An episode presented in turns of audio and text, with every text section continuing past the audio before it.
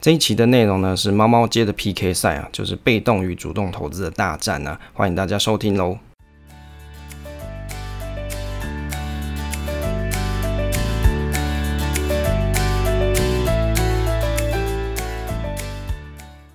我是威利，欢迎收听 Awesome Money，这里是我的投资理财频道，分享我喜欢的主题给大家参考，把我知道的知识分享给你。喜欢我分享的内容的话，可以订阅这个频道。目前大家可以一起加入我们投资小白猫社群。那你在赖社群中，你可以搜寻小白猫，或是你点下方 Show Note 的连接。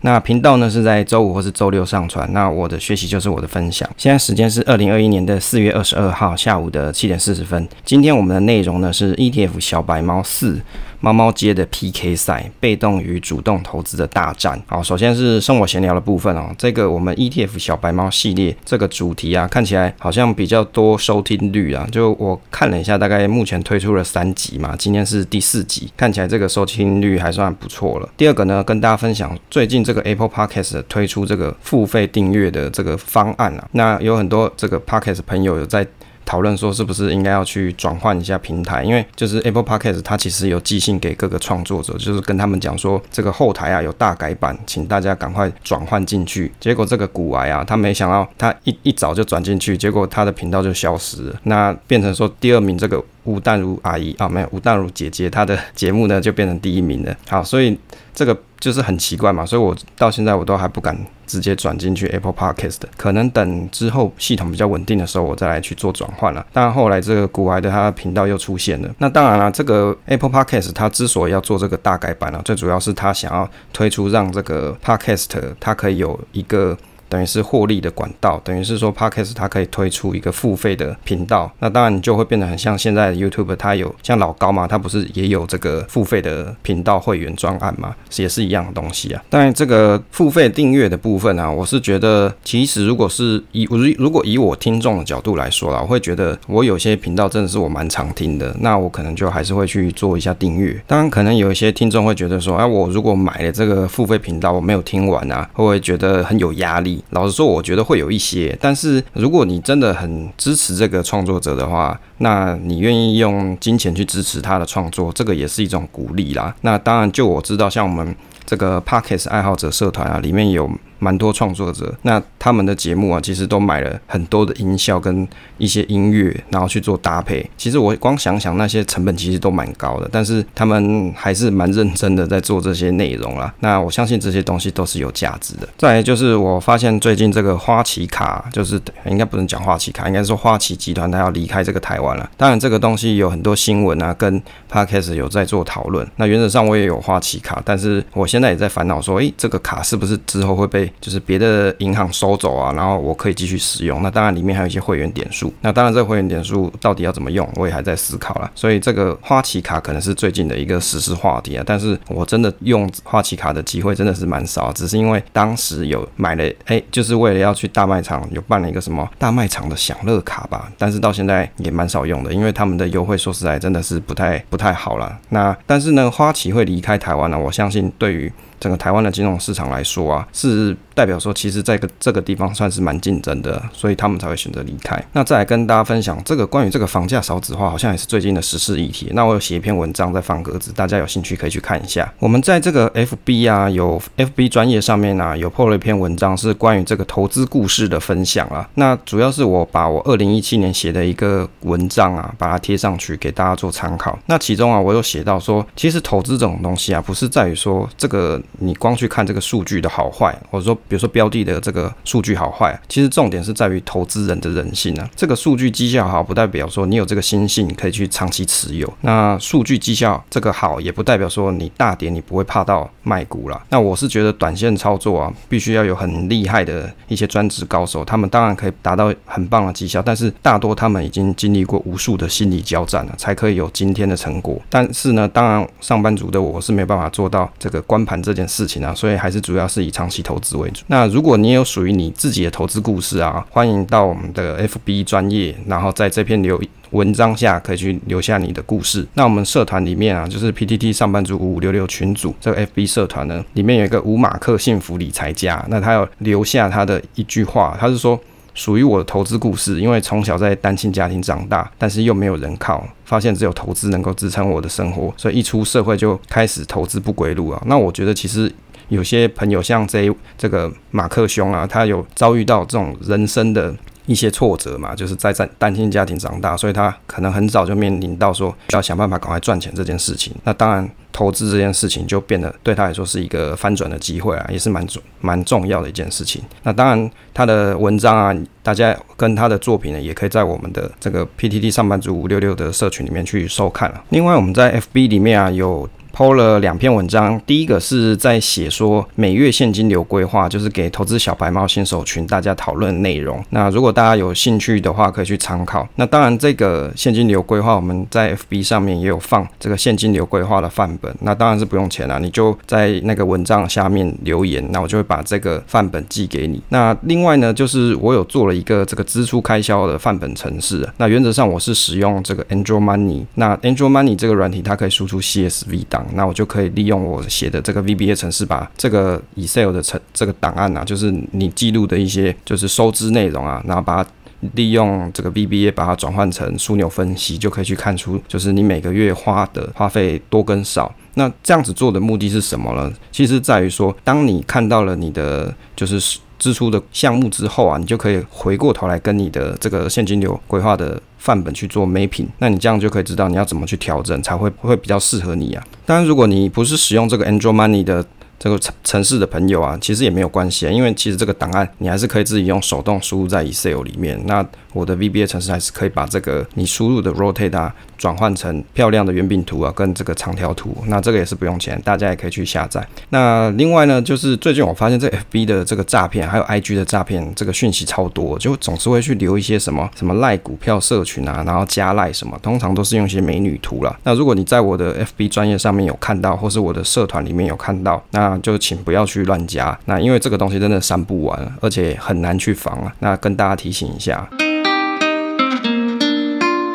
开始我们今天的主题啊，今天我们主题是 ETF 小白猫四猫猫街的 PK 赛，被动与主动投资的大战。这猫猫街的故事前情提要一下啊，上一集我们提到这猫猫街的小白猫，它刚好是就是遇到这个花店老板，还知道说这个迷克虾它有新的产品会推出这个花香茶，那觉得这东西有搞头，所以他有五十 percent 的钱投资到这个迷克虾，那结果真的还热卖了。那到了冬天呢、这个珍珠阿丹就是他也投了五十 percent 的钱到这个珍珠阿丹中，那结果因为它有特殊风味热饮，导致呢它有很好的销量，那其他的店都还来不及研发，所以这珍珠阿丹就赚了一波钱。这个小白猫的获利啊，也比起小花猫来多一些啊，因为它五十 percent 的资金放在在这个珍珠阿丹上，五十 percent 啊放在米克虾，所以这一整年的投资绩效，比起小花猫买猫猫街饮料店指数 ETF 来得好。那这个呢，就是小白猫主动管理它的投资组合啊。其实从这个故事。啊，上一集的故事就可以知道说，小白猫它是因为刚好知道这花店它有这样子的合作关系，所以他做了研究，觉得这样子的产品有蛮好的竞争力，所以呢，他就整体报酬啊比较比较起来啊，比起小花猫来多了十 percent，这就是主动管理的精神。就是投资人花时间去研究个股，然后洞察先机啊，比起整个市场的绩效可能都来得好。那这一集的新的故事的剧情啊，二零二零年的某一天啊，小白猫跟小花猫有一次在街角碰面，开始聊了起来。小白猫跟小花猫啊很骄傲的说啊，哎，你看我去年二零一九年投资绩效比你买饮料店指数 ETF 多了十 percent 哎，我是不是很厉害呢？这个小花猫就说，对啊，小白猫你好强啊，被你发现米克虾跟珍珠阿丹这两个会赚钱的店，不像我只会在家睡觉，也看不懂。饮料店经营的细节，小白猫说可以叫我巴菲特猫，巴菲特在世。小花猫说，小白猫你这么厉害，是不是可以收我当徒弟？我看那那些有很厉害的老师啊，他都有收徒弟。小白猫说啊，可以收你当徒弟，但是条件是你要比我厉害，绩效比我好，不然我们明年来 PK 一下好了。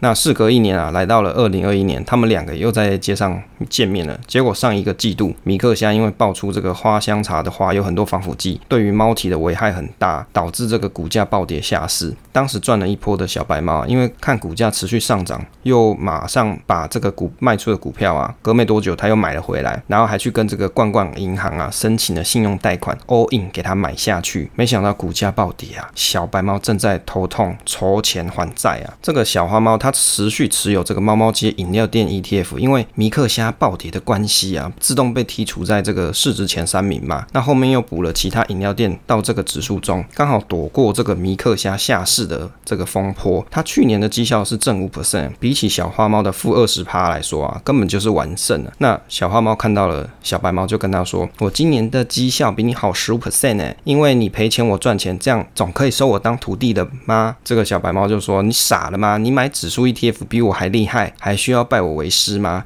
先别说这么多，你有听过猫力吗？我有做最近做这个新的直销事业，卖猫草，希望可以把亏损的钱赚回来，一起嗨一下好吗？”这小花猫说：“我相信。”你可以中餐再起的，不像我不会选好公司，猫草就不用了。虽然我很笨，但是我还是想要保持头脑清醒。这个小花猫内心 OS 啊，看来我是傻猫有傻福啊，就傻猫有傻福啦，躲过了一劫。隔了几天啊，这个小黑猫啊，就是上一集有出现的一个人物。那小黑猫它去年二零二零年也有买饮料店指数 ETF，它跑来跟小花猫聊天。小花猫问他说：“你报 ETF 到今年应该跟我一样赚五 percent 吧？”这个小黑猫说啊，没有啊，我还亏十趴呢。因为去年九月啊，迷客虾的花香茶农药风波，当时指数下跌了五 percent，结果啊，我受不了，全部都卖光啦，又拿去买了当时股价最低的清新啊。当时这间店排名最后一名啊，但是听说他们要做这个猫草茶，没想到他们进货的厂商是猫力啊。这间公司传出使用二指猫草，连带这个股价也下跌，看了我好难过，我又卖光了。现在我空手不敢买股票了。这个饮料店 ETF 股。价涨了好多啊！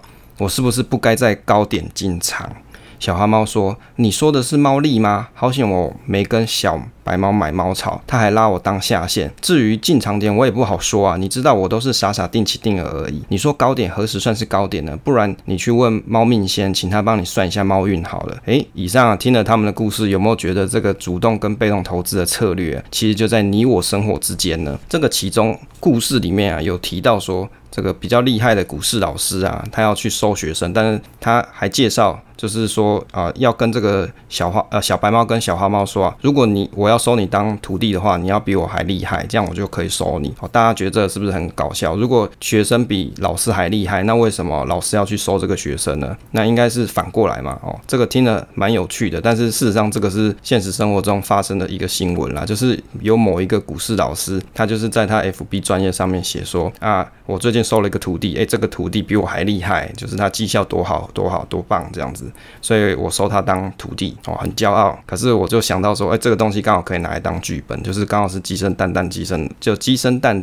诞生期的问题，到底是因为他厉害，所以你收他当学生，还是因为你很厉害，所以他才要收他当学生呢？给大家笑一下。好，那这个被动投资策略的优点跟缺点啊，第一个我们先来讲解一下，介绍一下啊。这被动投资啊，基本上它就是透过这个最小化买卖啊，来最大累积报酬的投资策略。那指数投资它是一种常见的被动投资策略。那投资人他可以去买具有什么代表性，这个代表整个市场的指数啊，例如说像是标准普尔五百指数啊，然后呢，你就去。做长期持有，那被动投资啊，广义上是针对长期投资的范围啊，市场交易最少，就是你让你的交易单纯一点，就是你用很少的交易，然后呢去买入这个组合，好，就买入这个 ETF。那指数投资它可能是我们这个被动投资里面最常见的一种形式啊。那投资人持持有这个广泛的市场指数，避免频繁的交易的交易费用跟一些比较差的绩效。那目标呢是逐渐。建立你的财富，那买入并持有，那意味着说你买进来了，你就是长期持有。那跟这个主动交易者其实不太一样，被动投资者他不会去寻求短期的价格波动，或是市场时机比较好或是比较差的时候去做一些就是买卖的获利的动作。那被动投资策略它基本的假设就是随着时间的推移啊，市场它就是会获得一个正报酬哦，就是正收益啊。用白话来讲就是我们长期看好这个市场的未来，你也可以想象成说，我就是看好这个区域。未来的经济发展是持续向上的，好，比如说像美国市场嘛，像台湾市场嘛，好，那这个优点的部分啊，指数基金它在持有全部或是代表性的市场指数的股票时候，它其实就有分散风险的效果。那第二个就是与主动管理的基金相比啊，它避免不了就是不断的，它避免了就是不断买卖证券的一个问题，那它的费用跟与这个经营的费用啊会更低一些。那第三个，指数基金它提供了简单。呃，一种简单性呢，因为它就是选定代表市场的一种指数基金，那不需要再去选择或是观察基金经理人的绩效，也不需要去选择你要投资的主题啊。为什么？因为你就是买市场了嘛，你还要选什么主题，对不对？第四个就是它有超低的费用，没有人去挑股票，所以监督的成本就自然就省很多。那第五个，它就是有透明度，就是你一直都会知道说。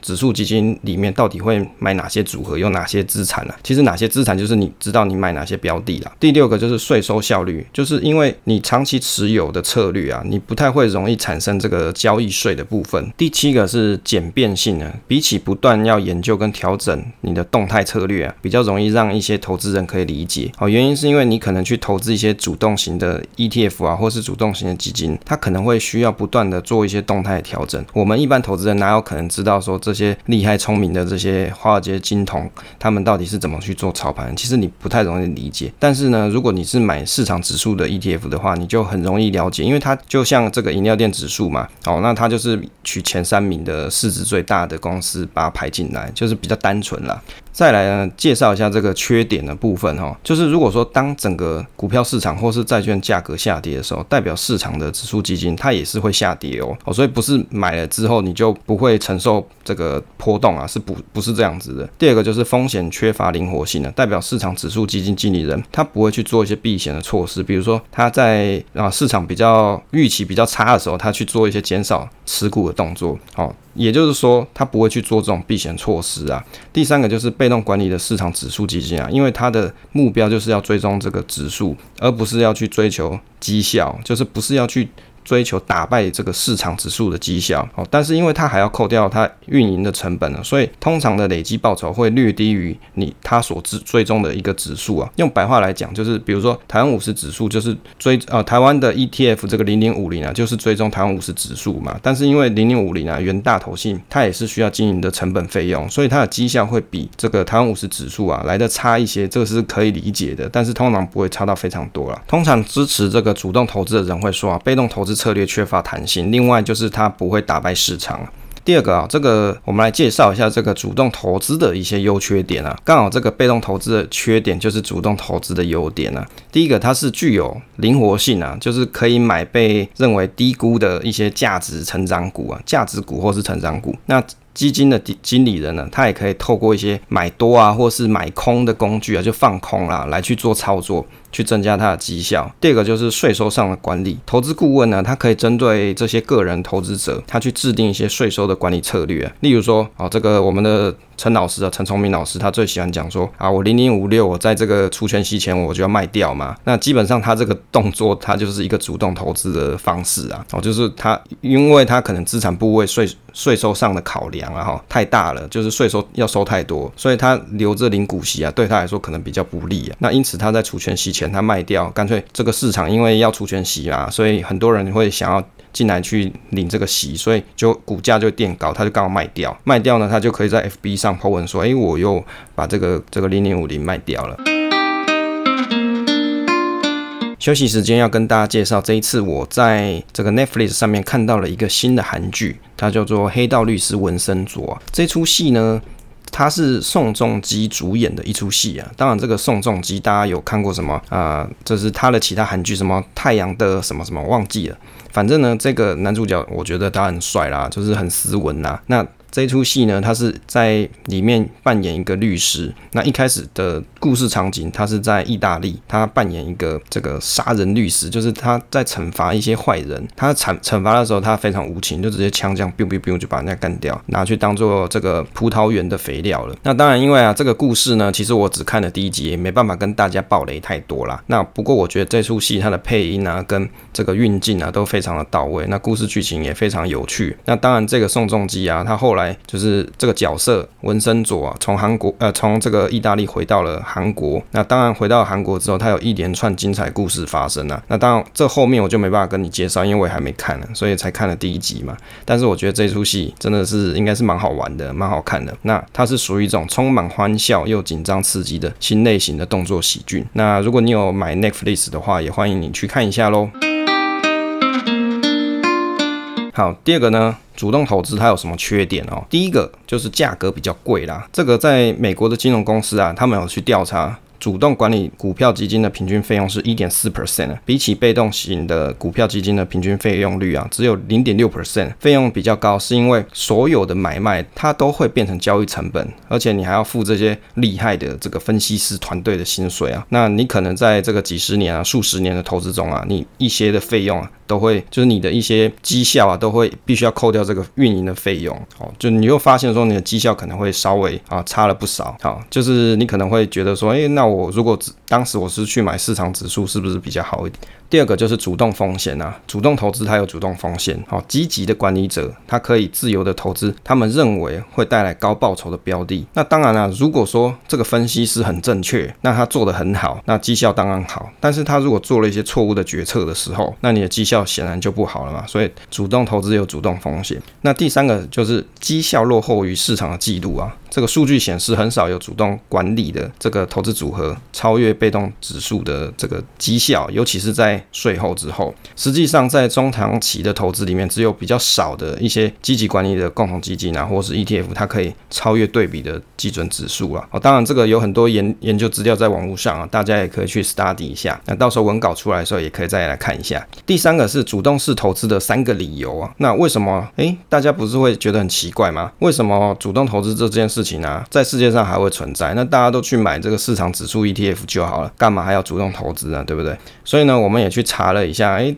这个安联投信啊，它有一个投资策略哦，投资策略的分析师，他叫 George 哦，那他有他有写了一篇文章，我大概把他的内容讲解一下哦，分享一下。第一个就是大跌的时候啊，主动式的投资绩效比较好。他说，股市在二零零九年三月。触底以来啊，就是二零零九已经很久以前了啊。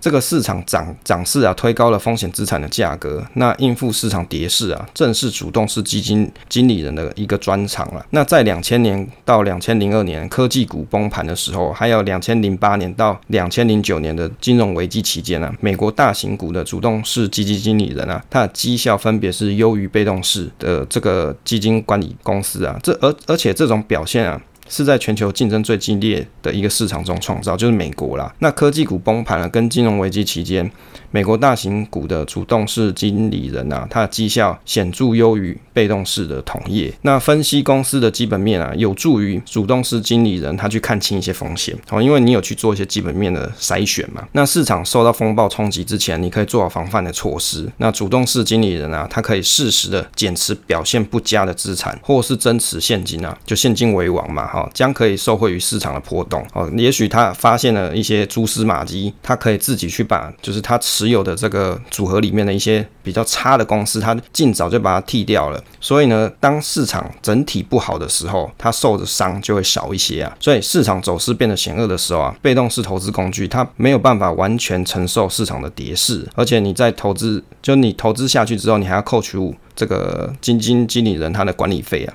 所以它的绩效都会略低于这个基准指数。那我的心得是说啊，没错啦，的确大跌的时候，你买市场指数一定会跟着跌。你可以忍受大跌的账面亏损吗？会不会你就想要卖了？当然不用市场跌啊，本来最终这个指数的基金一定就会扣掉。成本绩效，所以它绩效会略低于市场指数，其实就是一个正常而已啦。所以啊，你买，当你买这种 ETF 市场指数的这种 tracking 市场指数的 ETF 的时候，你就要晓得说，当市场走跌的时候，它是没有做任何避险就是跟着跌。所以当你账面出现了亏损的时候，你会不会跟小黑猫一样受不了？你就卖了呢？哦，这个是一个大家可以思考的问题。第二个就是流动性的问题，可能会拖累被动式投资策略。他这里有提到说，有些被动投资人他们会做一些短期买卖 ETF 啊。他举了一个例子，我觉得相当不错哦。二零一五年的八月二十四号啊，当天道琼工业指数一度崩跌一千点，将近有一千三百次的这个触发暂停交易的这个安排，呃，就是这个暂停交易的这种情况出现啊。那当时有一些流行的 ETF 哦，指数股票型基金。它的价格脱离了它的就是标的的资产，什么意思？就是比如说一档规模二十五亿的基本消费型消费品的 ETF，它的价值跌了三十二 percent，但是它的标的就是它对应的标的的公司的股价其实只有跌了九 percent 啊。哦，我的心得就是说，你买 ETF 啊，或是指数基金啊，这个流动性的风险你必须要考虑进来啊。像我个人的经验，就是我去年的观察，去年三月的时候，中信市政债它就有类似的情况啊，就是你大跌的时候啊，它挂单的成交量，不管是你要买还是卖，其实成交量都很差。好，所以就是会有出现。这个流动性风险。像他这边举的这个例子，就是说这个基本消费品的 ETF 啊，它跌了三十 percent，三十二 percent 哦，可是呢，它对应的公司啊，它股价只是跌了九 percent，所以投资人呢、啊，他就会有这种，就是当这个流动性风险出现的时候，你就会预期它可能会有很大的折价情况哦。这个是必须要注意的。第三个就是被动式投资啊，它受惠于央行的刺激措施啊，意思就是说，他这一篇文章是在二零一七年写的。他说，因为央行的量化宽松会推升资产价格，这时候因为印钱的关系，就会扭曲资产价格，这些资产啊，它都会一起怎么样？水涨船高啦，所以相关性就会变得高，基本分析就变得不重要。哦，因为钱多嘛，什么都涨，万物都涨啊。但是当量化宽松结束的时候，这时候挑选标的的这个价值啊，你就会出现。相关性就会变低了。当然，他提醒量化宽松啊是不会无止境的延续下去啊。我的心得是说啊，如果是买市场指数 ETF 啊，应该就其实你就不要去在意这个量化宽松带来的涨跌问题啦，就是坚定市场长期向上。当然，前提是你要选对市场哦，你不要选到一些比如说像是俄罗斯啊，或者是其他的阿里不达的市场去，那那些市场的表现当然就不如预期嘛。不过啊，反过头来看，现在二零二一年嘛，我们这个这个疫情呢、在日本好像。又又烧了起来嘛，所以呢，疫情不止，行情不止，我就相信这个价格啊，资产价格走势还是会持续上涨了。这个是一个市场的总经观察。当然，量化宽松宽松这件事情，它不会持续的无止境的延续下去啊。所以当怎么样，海水退去了嘛，价值就会浮现了。好了，因为时间的关系，我们这个 ETF 小白猫啊，就是会写一些。小故事啊，那当然这个故事啊，我觉得可能啊、有时候我写一写，搞不好很像那个民事那个连续剧一样，就是它会有前后文的这个相关了。那大家可以借由这些小故事去发想一下，并且可能比较容易了解我们所要讨论这个主题内容，让你在投资 ETF 的时候啊，会比较有心得啊。当然后面的内容还很精彩，我还在写在写这个第五个第五集跟第六集中。那如果你听完了这一系列，我相信你对 ETF 投资啊，一定会非常的有心得，而且会。会了解的更深入，就不会问了很多，在网络上去找就是人问了一堆这个很新手的问题就不会了，因为你就已经听完了嘛，听完你就会有了解，而且是用透过听故事的方式去了解内容。那当我们文稿到时候我整理好，我会再放在我的网志上面给大家做参阅啦。那你就有机会可以再复习一下。那今天的这个 ETF 小白猫第四集就介绍到这边啦。欢迎大家来到这个 Q&A 互动时间啊！基本上这个 Q&A 互动时间，我预设时间大概都是差不多落在五到十分钟左右。那跟大家做一下互动啊。这个首先呢，我们来念一下 Apple Podcast 的一些留言啊。第一个是这个。增加收入就是小鹿啦，他是说只能给五星支持，就感谢小鹿长期的支持。那第二个呢是后羿麻将，他说五星推推，感谢威力大的回复，祝你身体健康，万事如意。这个如反正有问题都可以提出来讨论嘛。那也许我不知道的东西，我还可以问朋友。那第三个呢是群里面的路易斯，他说最照顾小白的优质节目，他说感谢威力大大造福小白，除了为新手开设群组耐心回答，也设计一系列小白猫 ETF 的节目内容，让我们更有信心走向投资世界。不知道怎么开始的新手从这里学习就对了，期待继续期待每集内内容每集的节目内容。这感谢路易斯的留言回复啦。那我觉得其实 ETF 的东西我原本也其实没有很了解，说实在的，我也是做这个系列内容啊，从零里面去做一些研究资料，才会更了解一些。那要把复杂的东西讲得比较简单，那就是需要真的了解嘛，需要吸收嘛，才可以跟大家用白话去讲出来。那我觉得这也对我自己来说是一个成长跟学习啦。那再来呢是这个。Rice Foreman 哦，就是 R I C F O E M A N，Rice Foreman，他是说含金量很高的财经节目，节目内容浅显易懂，跟着世界脉动及相关新资讯，让人更了解关于投资要怎么进行，非常棒的节目，让全职妈妈也可以透过小钱学习投资来赚更多私房钱哦。地球妈妈就是我们 Podcast 爱好者社团的一个创作者，地球妈妈。那呃，感谢妈妈对我的这个留言呐、那如果说真的可以让你赚到私房钱，我也蛮开心的。那大家也可以去听地球妈妈的节目，她的节目的名称是《外星孩子的地球日记》Podcast。接着是群友的互动啊，那群里面的 Kevin 有跟我说，哦，他可能有好几集都没有听，就是他可能有一阵子没有听我的节目，他觉得感感到现在正在补这个集数中了。那其实说实在，因为现在 Podcast 节目内容真的太多了，那如果果呢有空的时候回来看看一下我的播放清单，看看一下这个 Ocean Money 有什么新的节目内容，那选你喜欢听的内容去听，这样也是不错啦。那再来呢，分享一下我们群里面的小鹿，他分享了这几周他的一些就是观察心得啦，就上班的一些观察心得。那他说呢，他发现股市里面有三种人，三种猫啦。他说这个第一种是敏感猫，因为舌头怕烫，所以对这个对于这个逛逛太热，他就吃不下去。另外一种呢是跟风猫，第三种是真正研究过这个投资内容的猫啦。所以总共有三种猫。那我觉得，这个敏感猫就是说，他可能对于这个投资这件事情，他其实很害怕，所以他根本就不会去做。那第二个是跟风猫，就是别人说要买什么他就买什么，想要来去试试身手这样子。第三个才是真正有自己去做 study 去研究他要买的标的。其实我讲一下啊，其实蛮多人都是属于这种敏感猫，他其实不太敢去做投资的，因为很怕会投资赔钱呐。那第二种跟风猫，这个其实多半是在于说你在投资的时候，你没有自己的主见，你没有自己的定见，所以你。不知道你自己要干嘛，所以你才会到处跟风嘛。就是别人喊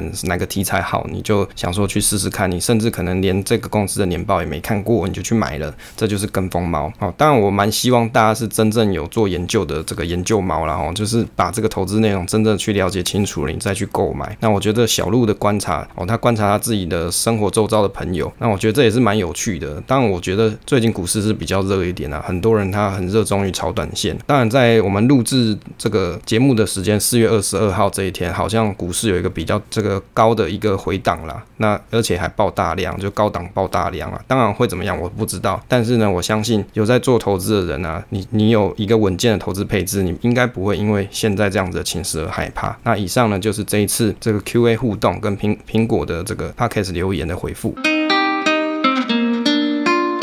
来到这个结尾推广部分了，今天要跟大家推广一个 podcast 节目，叫做《为什么要做为什么》啊？这个节目呢，它是呃，这个主持人是 Angel，那他的另外一个搭档是一个十岁小女生，是不是非常特别啊？他说：“大人的世界好奇妙，小孩的世界莫名其妙，请跟着我们一大一小乱七八糟的步伐中再长大一次，等你长大就知道了。长大了真的什么都知道了吗？一个十岁的小女生跟一个有点成熟的大女生。”对话的碰撞，用孩子的视角再一次探索长大以后的世界啊！好，这个这个创作者 Angel，我有大概听了一下他们的节目啊，其中有一集是在介绍零用钱。那这一集我觉得蛮有趣的，就是他跟这个十岁的小女孩啊角色互换，就是他当小朋友，然后小孩当大人，去讨论说为什么家长要给小朋友零用钱呢？那当然这就会激起一些啊比较大的一个互动嘛，就是一些火花。好，就是比如说大人会觉得说怕小朋友可能去这个啊上学的时候，可能他需要去买一些东西，说要给他零用钱。那小朋友可能会说：“诶，为什么要零用钱？像一些东西家里其实都有啦，那不用给零用钱这样子。”那我觉得这样子的沟通互动啊，如果说家里是有亲子关系的